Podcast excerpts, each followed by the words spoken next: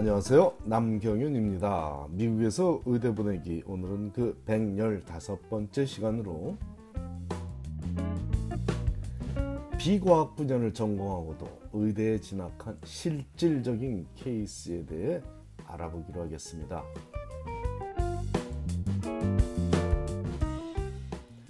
지난주에 비과학 분야를 전공하고 의대에 진학하는 것이 말이 되냐는 질문에 대한 답을 드리고 난 후에 많은 분들이 비과학 분야를 전공하고 의대에 진학한 실질적인 케이스를 소개해 줄 수 있냐는 문의를 해 오시므로 일부 학생들의 가정에 개인정보 일부 공개에 대한 양해를 받고 제한적이지만 실질적인 케이스들을 소개하기로 하겠습니다. 아이브리그 대학 중 하나죠. 다르무스 대학에서 스페니쉬를 전공한 A 학생은 얼마 전 큰 고민에 빠졌었습니다. 원하던 다트머스 의대도 합격했지만 중위권 의대들에서 전액 장학금을 주겠다며 A 학생을 원했기 때문입니다. 남미에서 자라거나 특별히 Spanish를 전공하기 유리한 입장이어서 Spanish를 전공한 것이 아니고 사회 약자층의 Spanish 사용자가 많은 것을 안타깝게 생각한 것이 A 학생이 Spanish를 전공한 이유이니 참으로 기특한 일이며 이런 졸업생 의사를 갖는 것을 바라는 의대가 어디 한두 학교뿐이겠습니까?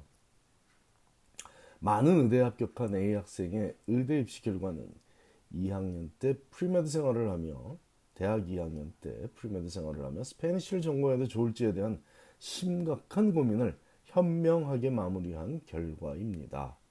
의대 입시가 끝이 아닌 것쯤은 다들 알고 계시듯 레지던시 매칭에서도 A 학생은 분명 유리한 고지를 벌써 점령하고 있으며 더 나아가 병원에 취업할 때에도 혹은 개인 클리닉을 오픈해서도 남들보다 한 수 위의 학생으로 분류될 것입니다. 현실적으로 residency 월급에서 이중 언어를 두 분야에서 함으로 수당도 남들보다 많이 받는 이득이 보장된 것이고 뭐 practice를 개인 practice를 한다 해도 clientele이 돌 수 있는 환자의 수가 훨씬 더 많아지겠죠. 거기에 한국말도 영어 잘하고 한국말 잘하고 Spanish까지 잘하면 나쁜 말일로 들리시는 분이 계실지도 모르겠지만 의사로서 살아가며 경제적 보상도 훨씬 더 좋게 받을 수 있지 않을까요? 자, 꼭 경제적 보상만이 아니라 이런 참 고귀한 마음을 갖고 의대 진학을 준비하다 보니 이런 기쁜 결과가 나왔다는 것이죠. 자, 또 다른 아이비리그 대학인 브라운 대학에서 현재 1학년을 마친 B 학생도 Spanish를 고교 시절부터 열심히 해왔으므로 Spanish를 전공하고자 신입생 시절부터 마음을 먹었으나 막상 pre-med 과목들 생물, 화학, 물리, 수학, 영어, 심리학, 사회학 등 여러 과목들을 수강하여야 하는 현실 등을 감안해 Spanish를 전공하기가 그리 만만한 일이 아니라는 사실을 알게 되었습니다. 2학년이 끝나는 시점까지만 전공을 최종 결정하면 되니 아직 2학년 동안 지켜봐야 하겠지만 결코 쉬운 일이 아니라는 점은 미리 알리고자 합니다. 모두가 스페니쉬를 전공하라고 독려하는 의미에서 이 글을 적고 있는 것은 절대로 아니라는 점을 분명히 해두겠습니다. 자, 다른 경우로 케이스 웨스턴 대학에서 영어를 전공한 C 학생은 현재 본인이 거주하는 주의 대표적인 주류부대에 재학 중인 학생입니다. 다른 학생들이 MCAT 과학 분야의 성적은 잘 나오지만 영어 독해 성적이 부족해서 몇 번씩 MCAT에 재도전하는 것과 달리 C 학생은 과학 분야의 성적이 원하는 만큼 나오지 않아 MCAT을 세 번 도전해서 결국 과학 분야도 영어 독해 분야처럼 높은 성적을 받았고 지원한 거의 대부분의 의대에 합격하였으나 가장 취약한 지역에서 봉사하며 살아가는 의사가 되겠다며 현재 재학 중인 의대를 선택했습니다. 여러 의대에 합격한 후에 진학할 한 곳의 의대를 선택하는 과정을 매년 지켜보고 조언하며 느끼는 점이 있는데 그것은 사람마다 정말로 추구하는 삶의 기준이 참 많이 다르다는 점입니다. 어느 누군가의 기준이 더 좋고 나쁨의 얘기는 절대로 아니고 각자의 가치관이 바로 각자의 삶의 향기이며 그 사람이 남길 흔적이라는 것을 젊은 의대 신입생들에게서 매년 배우며 살아가고 있습니다. C학생의 학생, 학교 선택 기준도 기억에 많이 남죠. 가장 낙후된 지역에 위치한 병원에서 공부하고 싶다는 젊은이에게 해줄 수 있는 말은 멋지다 내 새끼 넌 꼭 행복한 의사로 살아갈 거다라는 진심이 담긴 찬사였습니다.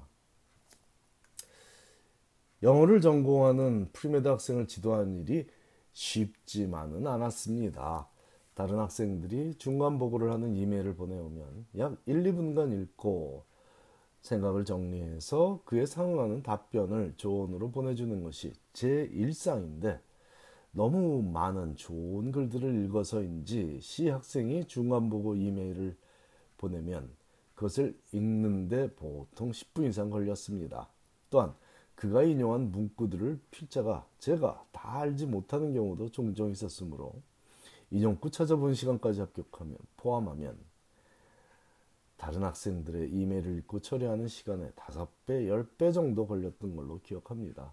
이런 C 학생의 성향은 의대 입시 때 에세이 준비와 인터뷰 준비를 하며 빛이 났죠. 한 가지 표현을 해도 참 멋지고 깊이가 있었습니다. 물론 너무 많은 얘기를 하고 싶어 하던 아는 것이 많아서 알, 아는 것이 많아서인지 너무 많은 얘기를 하고 싶어 하던 C 학생에게서 핵심만을 정리해 줘야 했던 것은 사실이지만 영어 전공자의 풍부한 인문학적 깊이는 그와 그의 환자들의 인생을 분명 포근하게 해주리라 믿어 의심치 않습니다. 프린스턴에서 철학을 전공하고 3대 명문 의대를 졸업한 D 학생의 얘기를 필자에게서 전해들은 E 학생은 애머스트에서 현재 철학을 전공하며 pre-med 생활을 아주 잘 해나가고 있습니다. 심리학을 전공하는 학생들은 너무 많아 얘기거리도 되지 못할 정도이며 하버드에서 인류학을 전공하고 워시유를 졸업한 학생도 있고 과학의 일부이긴 하지만 전통적인 pre-med 전공은 아닌 수학을 전공하고서 의대에 진학한 학생들도 다수입니다. 그 중에는 잔스홉킨스 대학에서 수학을 전공하고 부모님이 계신 한국으로 돌아가 서울대 의대에 재학 중인 학생도 있고 다음 주에 LA에서 열리는 제 의대 진학 세미나에 게스트 스피커로 참석하는 국방의대에 합격한 학생도 수학을 전공한 학생이 있죠. 수학을 전공한 미래의 여군의관이라는 소개만으로도 일반적이지 않은 경우에 속하므로 제 세미나에 초청했습니다.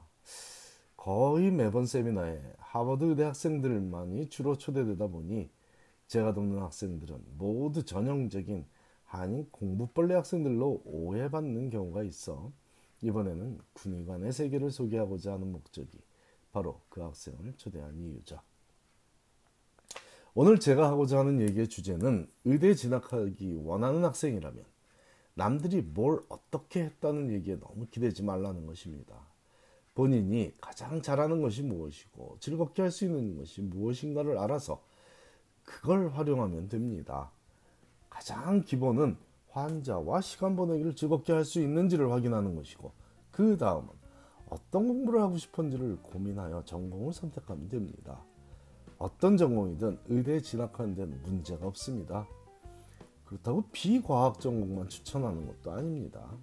생물과 화학을 전공해도 당연히 되죠. 아, 좋죠. 그 분야를 즐겁게 잘할 수 있는 학생이라면 당연히 그 분야를 전공하는 것이 맞습니다. 누구의 눈치도 보지 말고 자신의 판단을 믿으면 됩니다. 감사합니다.